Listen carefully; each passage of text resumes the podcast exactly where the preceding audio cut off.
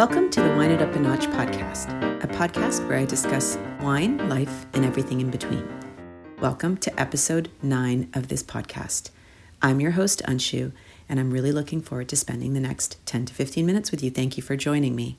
I have to pause and say, episode nine, this is really great. I'm so excited to be spending this time with you and to have gotten to episode nine. If you've listened to the earlier episodes, I'm repeating myself. You've heard me say it multiple times that putting a podcast together and doing this is a dream for me. Um, and I'm just so excited. I'm, you know, trying to commit myself to doing this on a regular basis. And so far, it's a little hit and miss some weeks, or I should say the first week were better, was better than where I'm at right now. Uh, I skipped a couple days again, but I'm back at it. So here I am and excited to get into it with you. So today I wanted to talk a little bit just about, you know, memories and how those can really help you get through a day sometimes. So it is the cold, gray period in Toronto here. We're in the middle of January and we've had a long run of dark gray days that's unpleasant. In fact, the weather is not, uh, in the last couple days, hasn't been as cold as um, it could be in January, which is a blessing. And there aren't, you know, huge amounts of snow on the ground. But to counterbalance that, I guess, the skies have been really gray and dull. And so uh, it's hard not to wish you were somewhere else. I'm looking out my window as I say that. Uh, day after day, gray days do certainly start to get to you. And I can't help but think, isn't this supposed to be, I don't know, London weather? Why are we having this in Toronto? I feel like when I was younger, um, and not even that many years ago, the days tended to be short and cold, but bright and sunny. That's kind of my recollection of how the winter used to go. Um, and these days, it just feels like it's a lot more gray and dull and colder too, and damper, and, and so quite reminiscent of London. Anyways, um, to do a little bit of personal escapism, I've certainly been thinking about uh, vacations. And again, if you've listened to recent podcast episodes, you'll know that not too long ago I was on vacation. Um, but I've been blessed to be able to travel around the world, all around the world. And so it's not just my most recent vacation that I'm daydreaming about, but also going, you know, to places like Mexico or even back to Europe, London, Paris, Italy. Uh, even if it were cold and gray, anything seems good uh, as an escape mechanism. And I, I've been surfing my phone for uh, temperatures in other places. And you know what? Florida looks really good right now, too. I saw that in uh, Fort Lauderdale, it's sort of 24 degrees and sunny all the time. Um, so, how does this relate to wine? So, you know, I was thinking about one of my favorite vacation destinations. And as I mentioned, I've been blessed to be able to go to a lot of different places in my life. But one of my favorites was a recent trip that we took to Italy. Five summers ago, as a family, we decided to spend a few weeks in Italy, and we didn't go through the entire country. We focused actually on Tuscany.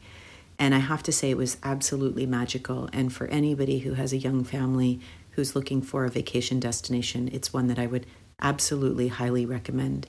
We ended up uh, renting a Tuscan villa in the countryside, and we spent an idyllic, you know, two weeks traveling through Tuscany, hanging out in wine bars and small, quaint restaurants, visiting wineries, going to see the sights.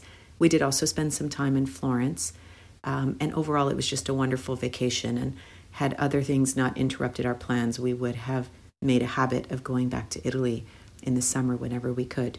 Um, and maybe that'll resume once we get through our current circumstances in terms of the pandemic.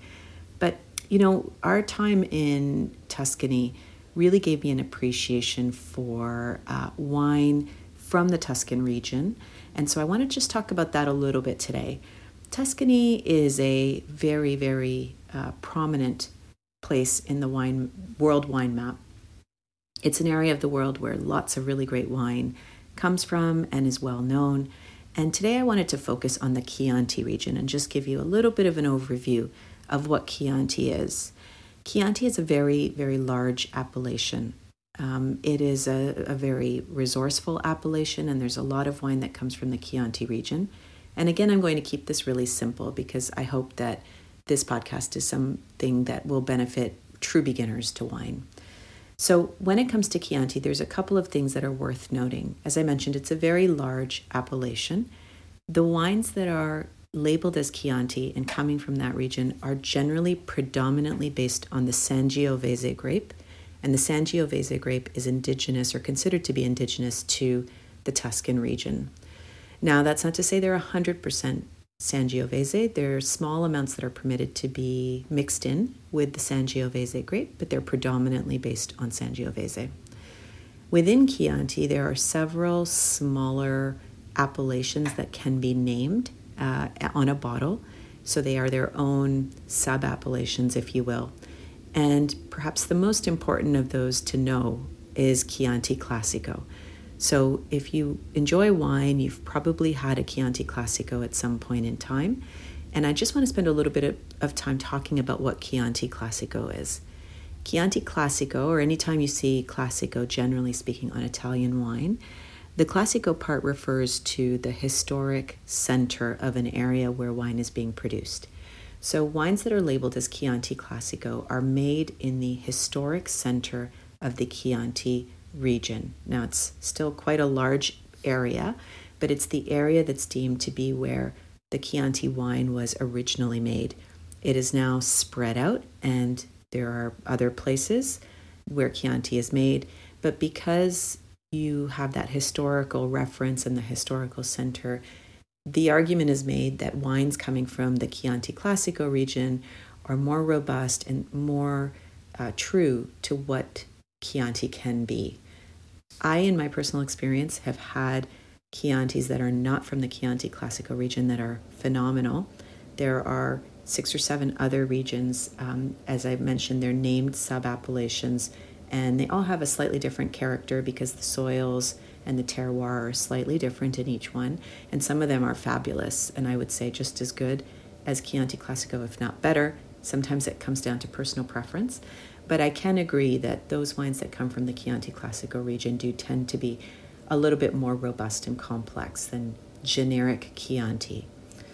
I also want to point out that Chianti Classico comes with a really interesting emblem. So if you've ever had a bottle of Chianti Classico, maybe you've already noticed this. If not, it's great to go and, and check this out.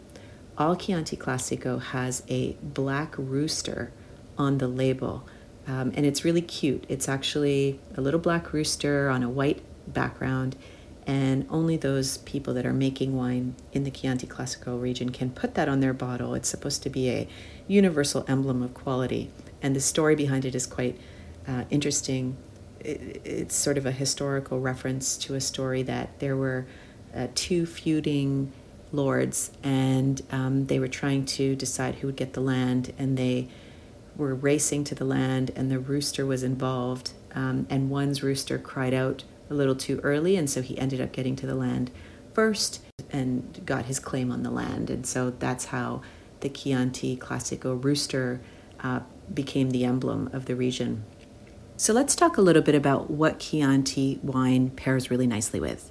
Chianti, as I mentioned, is based on the Sangiovese grape, which is a high acid grape. Sometimes other grapes may be melded in. However, the character of a Sangiovese based wine is usually that it's bright, it's fruit forward with some good cherry and red fruit notes, and there's a high level of acidity. Tannins may come from aging, but that's the general profile. So these wines tend to do really well with lighter fare.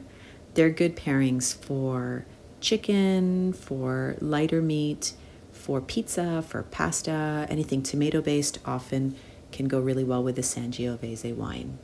So there you go. That's a little bit about Chianti wine. Hopefully that gives you a, sl- small introduction. I do plan to come back and do more around Chianti. But for now, I wish you lots of peace, love, light. Cheers.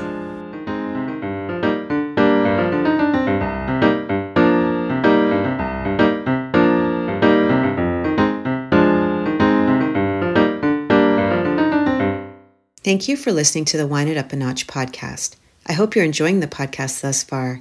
Be sure to hit subscribe to be notified of future episodes or leave a review to let me know what you think. Take care.